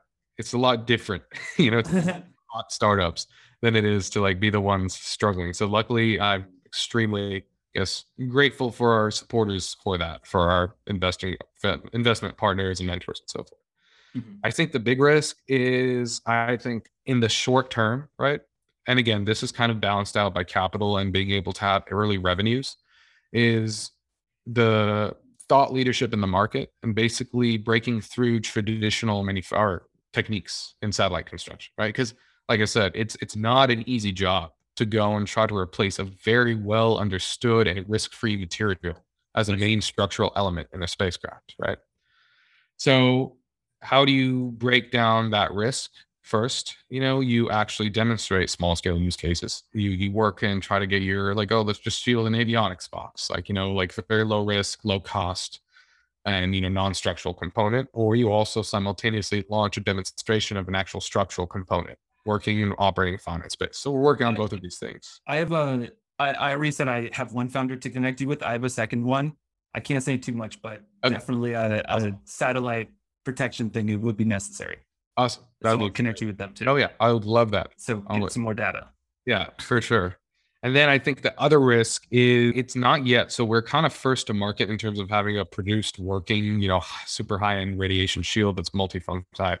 There's not. So there's a couple companies that have looked at shielding Uh, specifically. I've seen a few competitors, competitors in quotes, that are basically backgrounds in nuclear like power plants and shielding in that sense, which is very, very different type of shield. Yeah. So that's one thing that seems to be a communications barrier almost. So, so you're not so you're saying like the people that might be working on this just aren't focused on this really at all because they're coming from legacy industries. So they're using legacy techniques. Yeah. You kind of approach it a little bit. Exactly. Yeah. And I don't want to be arrogant and assume that's that's all that's happening because Yep. absolutely not. There's definitely probably some company out there that is going to hit what we have or get it get it like you know or what it, what's the expression? I don't know uncover the the right Yeah. order formula whatever soon maybe in a year maybe it's in two.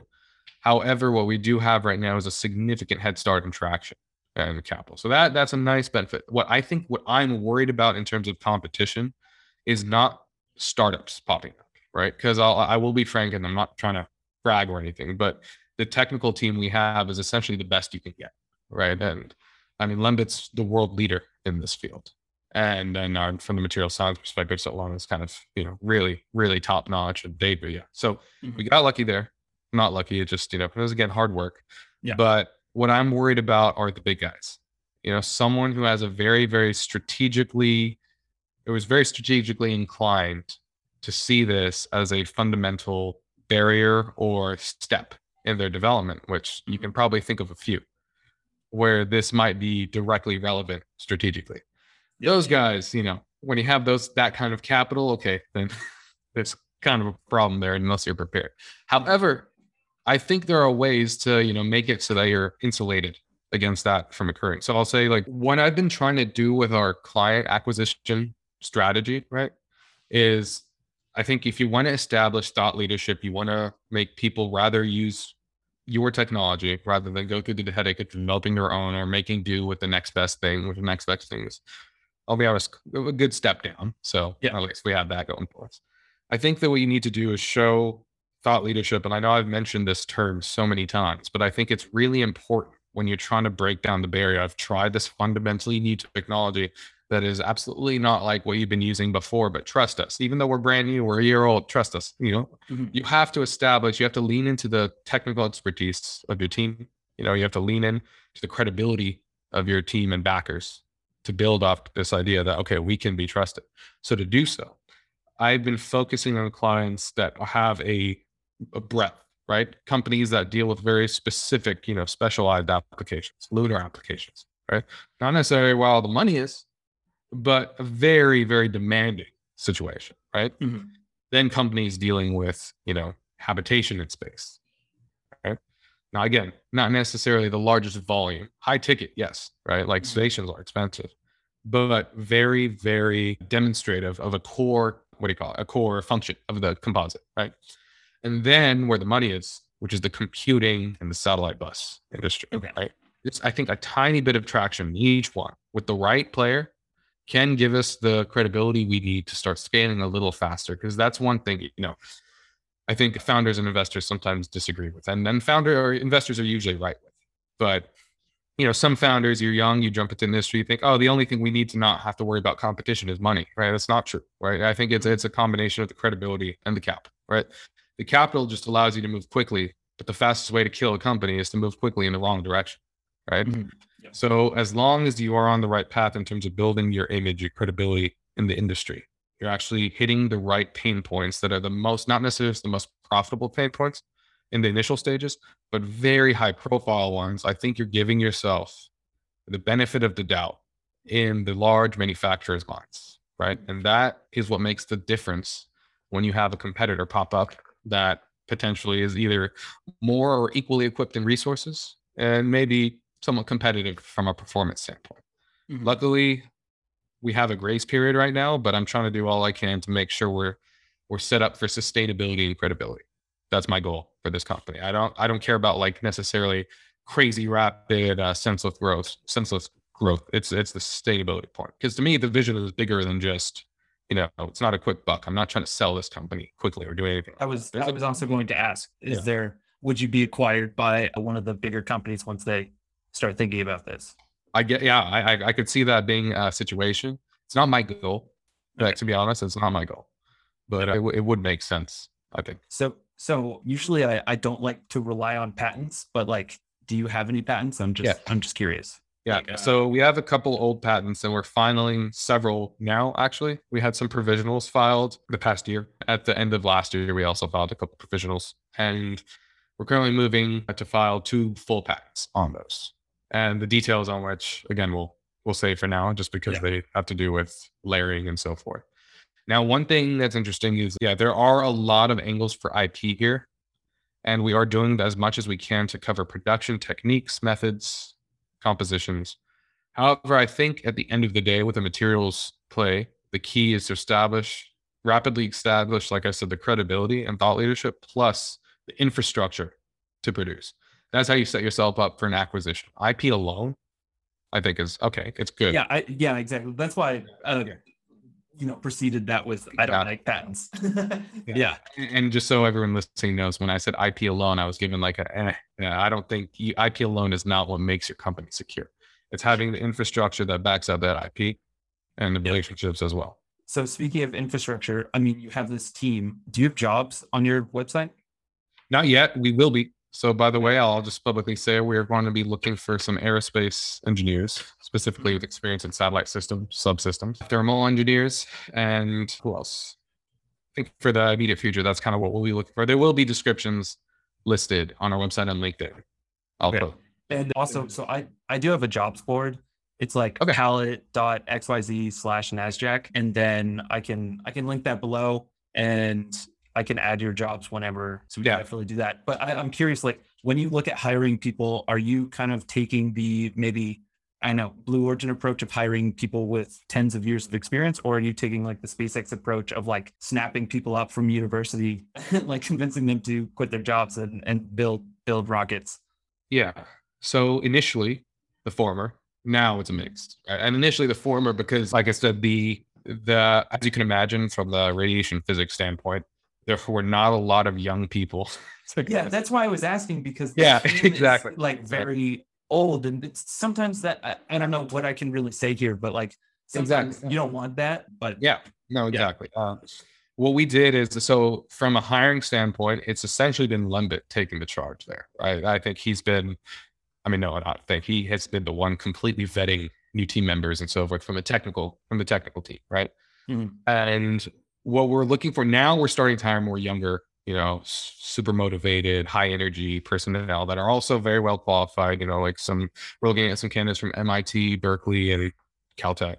Okay. And initially though like for some of the key personnel they're they're established like they are extremely established Mhm. and you know very known they'll run a team.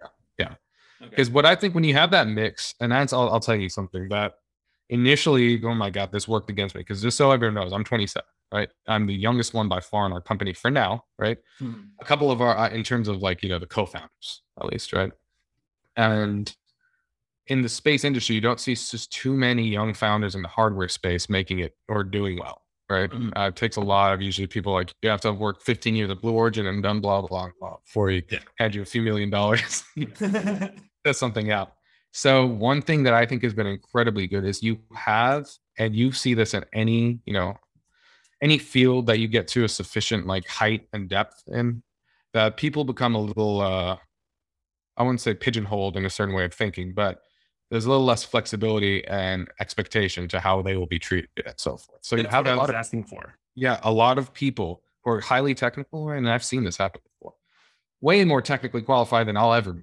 right Yeah.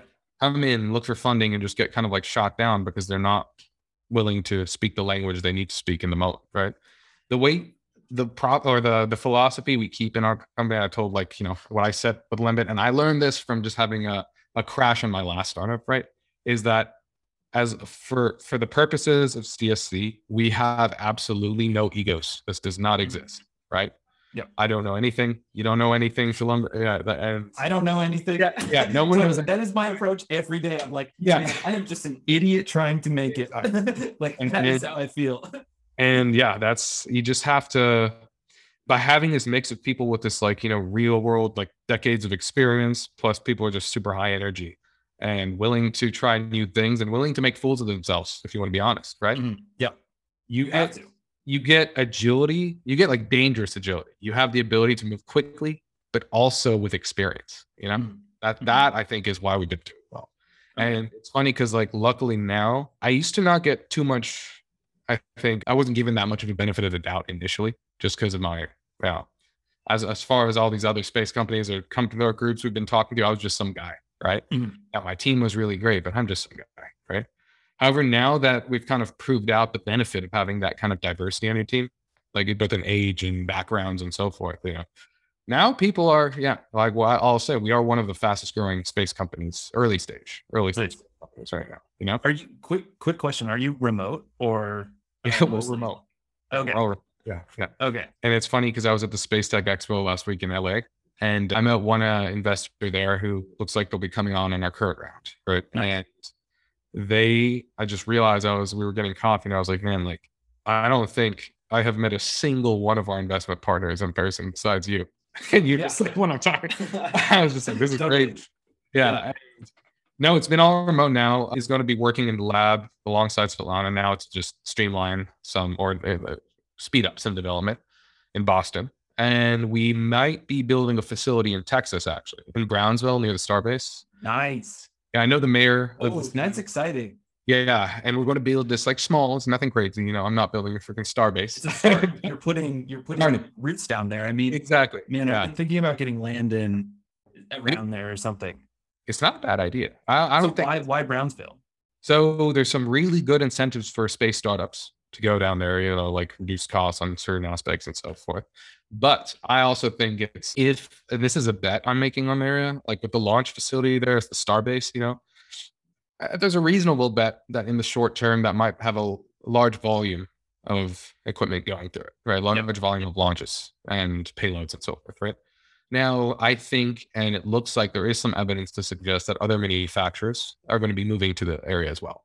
Because if you're building factories, like one of the reasons there, the, the labor uh, market is very good there, right? And then also the, I mean, the physical location for SpaceX was very good. There's a lot of raw materials connections there. So I think we're going to have some of the larger satellite manufacturers potentially move offices there. And for a component shield system designer initially, right? And then eventually, hopefully, like I said, we're going to be building full, full satellite frames and vehicle frames. I think it makes sense to be the other those guys, right? I think it makes sense to be able to have this rapid. Uh, And the labor there is getting Yeah. skilled too. Like they're learning a lot by manufacturing the Starship. yeah, exactly. For sure. Yeah, I think I think that's going to be like Austin, and then you know I hope I hope there's like a hyperloop or something that goes down to Brownsville, and I think then there will also be the triangle with Houston, Austin, Dallas. Yeah. So Houston, Austin, Dallas, and then hyperloop down to Brownsville. I think that's going to be like a mecca in Yes. Texas. I think that's going to be very big. I think so. And I think with the, they also have a, it is a good shipping route that could pop up over there. They have like really good heavy industry, like I said. Okay. and they're doing a lot to like kind of revitalize the town, you know, and make it, you know, up to par with a tech hub that you see. And you know what's interesting is so first of all, yeah, I think a nice additional public transportation down there would be great.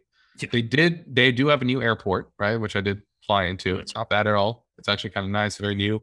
It's small, as you can imagine. It's a small town, but the airport is very modern, very nice. However, there's not a lot of flights down there yet.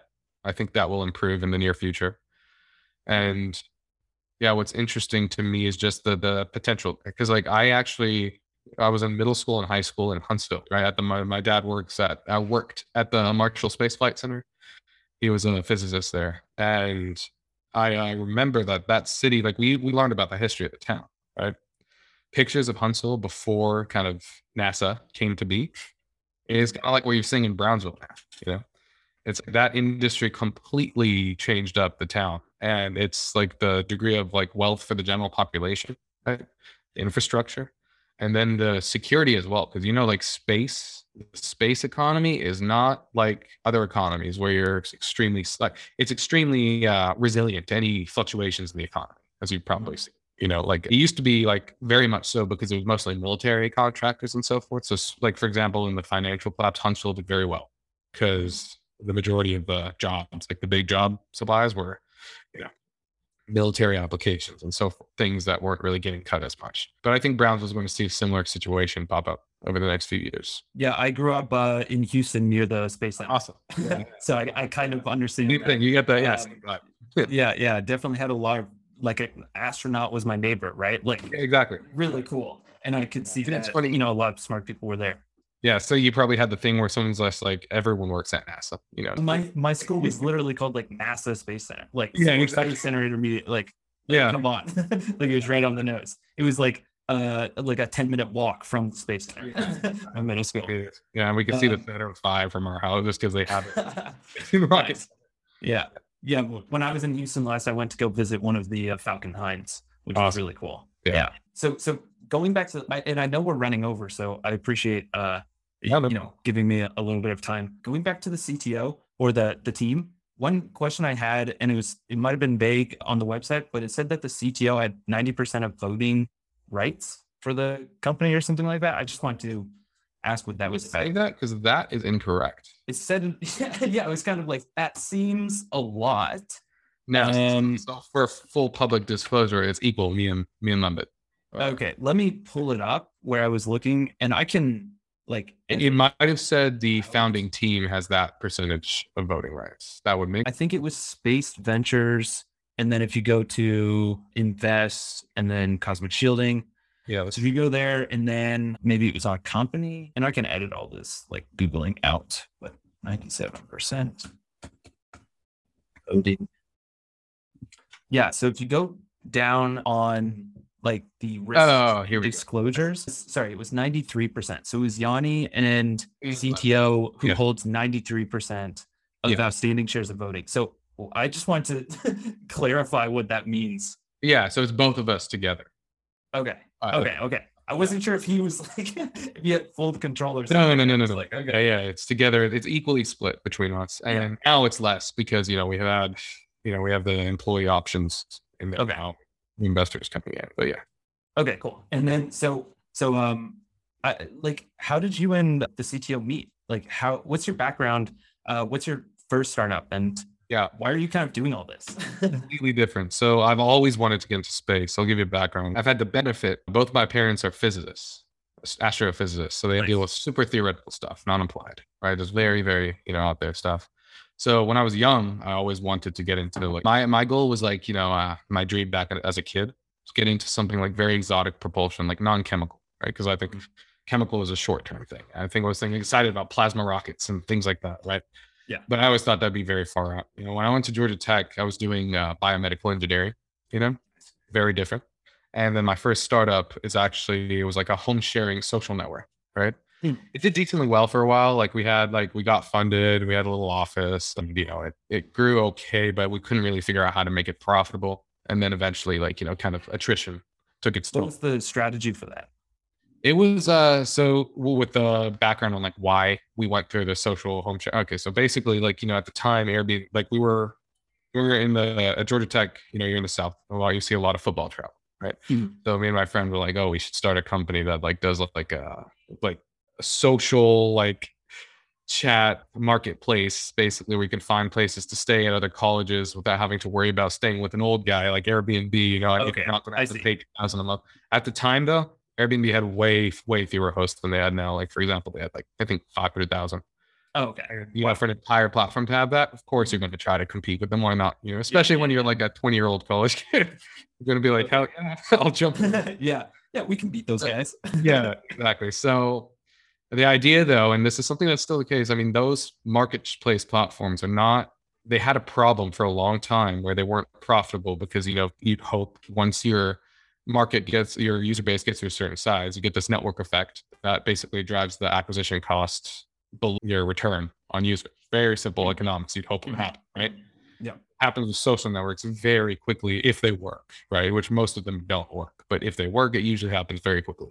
And because there's a huge network effect driving down your acquisition costs. Now, for some reason, the marketplace platforms like Uber and Airbnb, right? That was just not the case. And I, I honestly don't know if they managed to fix it recently. It was it was the case for years, right? Yeah. Where they were actually losing a lot of money per user, even when they got big to the billion dollar level, right? Mhm. They had to balance it out with other ventures and so forth. So I was like, you know what, the best way is if we started, if we were to compete with these guys, and I was like, if we had an audience with a really high like virality coefficient, people who are always seeing each other doing, you know, just that always mixing with each other, college kids, right? Mhm. and someone that we could easily access, which is that same market, right? Then maybe, and if we developed it from a perspective of social interaction and visibility, then maybe we could focus on that issue first rather than focus on the supply, right? Mhm. But maybe have a lower acquisition cost. And we did. Our user acquisition cost was not that high.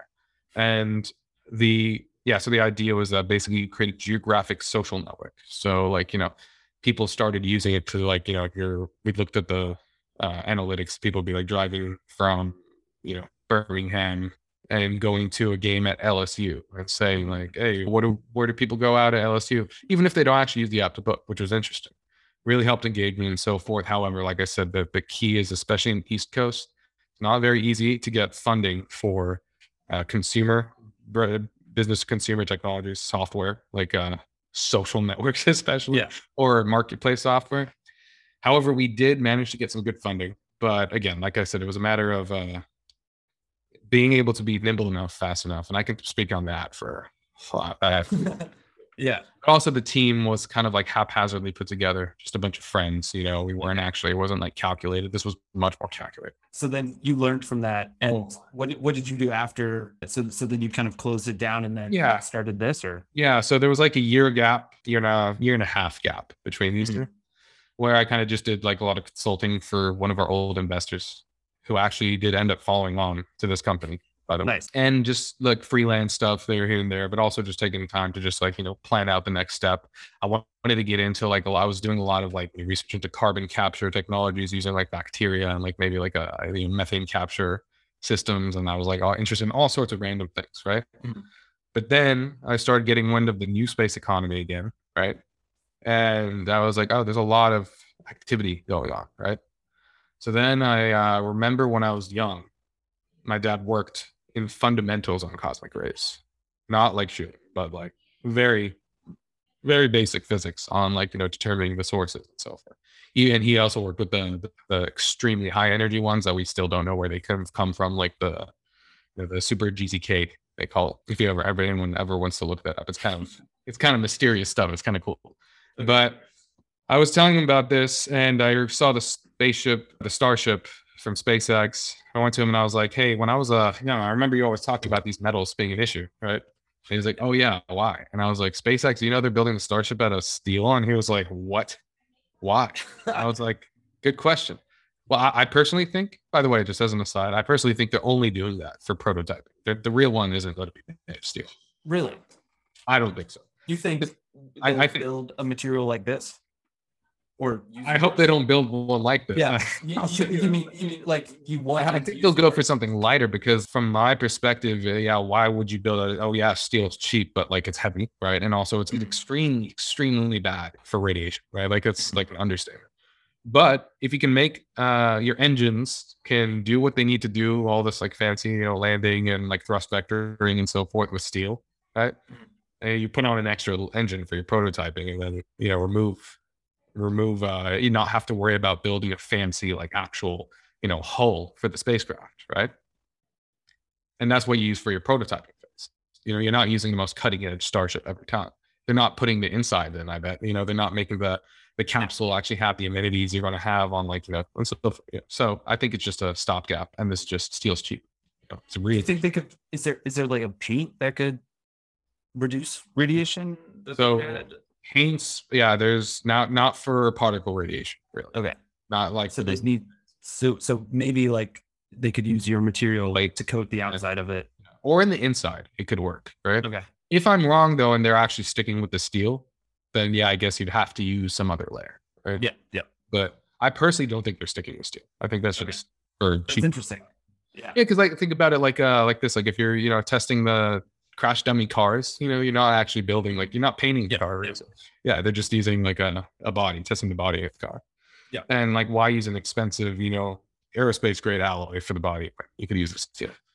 I could be absolutely wrong so I'm just I'm just talking. You know, I'm just thinking. yeah, So yeah, so I told him this, and he was telling me like about the old research that his team did, and his team relating to Lembit. They worked together way back.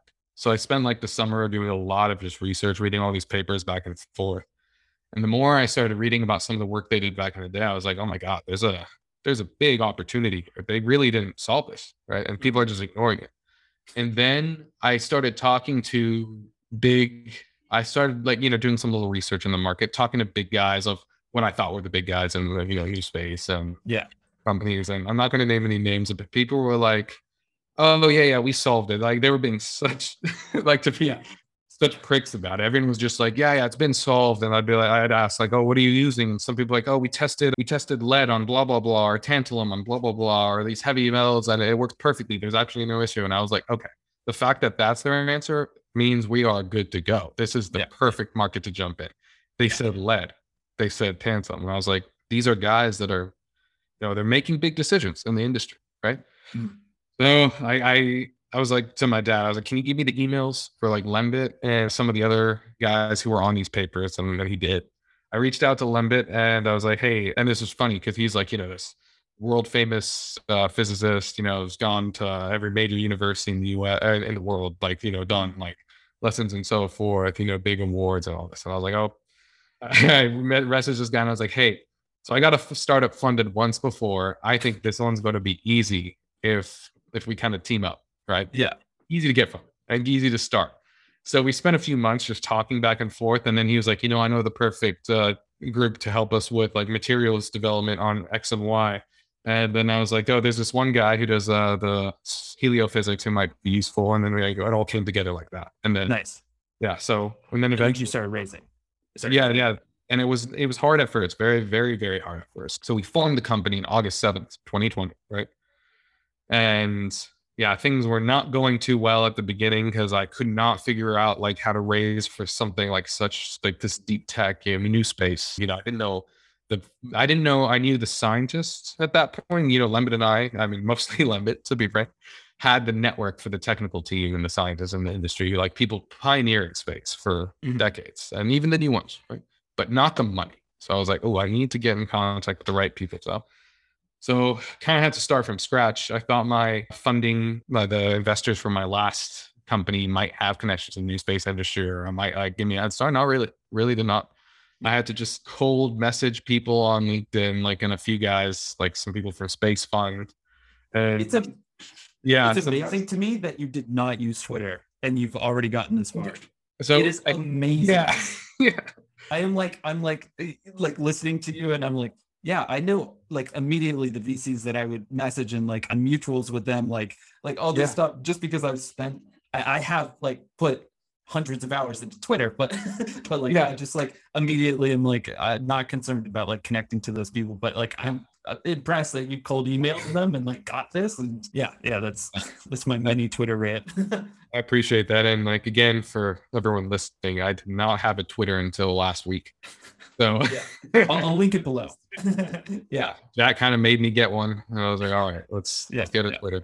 I will say you're right. I do need to start, you know, posting things. I need to start. uh, There's just a lot of really cool stuff that we do and really cool implications, really cool. Like, I, I mean, one thing, like I said, we're a hot company right now for a reason in the, you know, in the client space and VC space. And it's because somehow we actually managed to get this far and, and produce a material that worked, Yep. works in a lot of applications. And, you know, we're actually we're we're so we have we have the capital now to be flexible, you know. And no, I think it's it's just really exciting. I mean, the next few months are going to be crazy.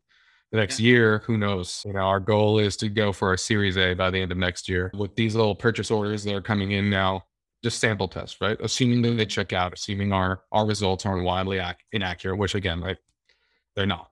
Right? they they are. guar- I, I guarantee you, they're going to be pleased. I think that we are actually on track for some serious growth in the next year, unless something catastrophic happens, which you never know, right? Yeah. Uh, who knows? Maybe there's a, a massive solar flare. Kidding. But yeah, no, I think we're. I'm really excited. I actually just one last quick question. Axiom, they're putting up like a habitat kind of thing, or they're trying to with the modular habitat. What material are they using? So they're uh, actually it's not a shielded habitat yet, Okay. Oh wow. but from what I know, right? Mm. I, I know. I think Thales is uh, subcontracted out to build it. Okay, Lee Thales, and it's just like the same materials as the ISS. Okay. Cool. Yeah, th- that makes sense because they come from the ISS. Yeah. But anyways, I didn't, I didn't mean to detract from from the ending. Um, No, no. And I will say, very, sorry, go. Axiom's not unaware of the problem. I'll tell you Yeah. that. Okay. Yeah, yeah. yeah. I, I I figured there there might be a, a smile there. Cool. Was there anything else that I should have asked? I feel like we went through No. Earth applications, in situ resource, carbon capture, like mi- like solving microplastics, and then like evaluation, raising money, the team, background, your background, the recurring revenue from Solar Engine. Just kind of summary summarizing a little bit. But I think like, was there anything else or? No, no, I think that's that pretty much hit everything For now. for now. Oh well, Uh, I guess the the call to action is the last thing. So so what do you want? Oh yeah. So again, if you're listening and you do want to kind of take part on a little journey here, we are listed on Spaced Ventures for a one million dollar allocation of our current eight million dollar round. So feel free to go and invest if you'd like. And it's- And it's, valued at it's valued at we're doing a fifty million dollar uh, valuation cap, which is important to know. That's a valuation cap, so it's not the current valuation. It's just that uh, what we're expecting to hit in the next few months. And yeah, we we've got some of the best technical partners, VC partners, and now clients on our backing us. So we're excited for how things go and where things will take us over the next year. So Awesome. Yeah. Awesome. So the link to the crowdfunding will be in the description. And then also Yanni's Twitter will be in the description, as will mine as well, NASDAQ underscore underscore. And I'll see you guys in the next one. And this was an awesome conversation. Thank you Yeah. for thank you for the time. no, it was fantastic, and I like looking forward to talking to you again, Jack.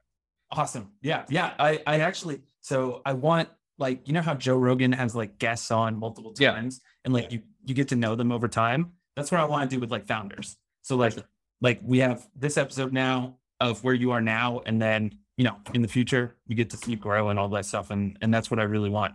I think that's really important. Yeah. I've got a few colleagues too that might be good to talk to. Like, I'm not sure you know Space Forge by any chance. Doesn't ring a bell, but yes, I'm definitely Yeah. open to some connections and al- also the connections to the founders as well. For sure. 100%. 100%. All right. I'll message you what they're doing. Um, Awesome. too. Perfect. Awesome. And feel free to, uh, whenever you get the chance, let me know about those two uh, connections you're interested in. Yeah, I'll take, yeah. It's yeah, always for sure. Awesome. So I hope you guys enjoyed that. Like, comment, subscribe. Tell me what you thought was cool. Tell me if you're investing. Uh, let me know if you have any questions and I'll try to answer them in the comments. Subscribe for the next podcast. My next podcast is actually going to be on some crypto stuff with uh, the future of algorithmic stablecoins and these beans. If you've been on Twitter, I've been tweeting about some beans and I got these these bags and I have way too many beans, so I needed to learn more about it. Anyways, I'll uh, be doing more hard tech startup podcasts, but I'll see you guys in the next one. Peace.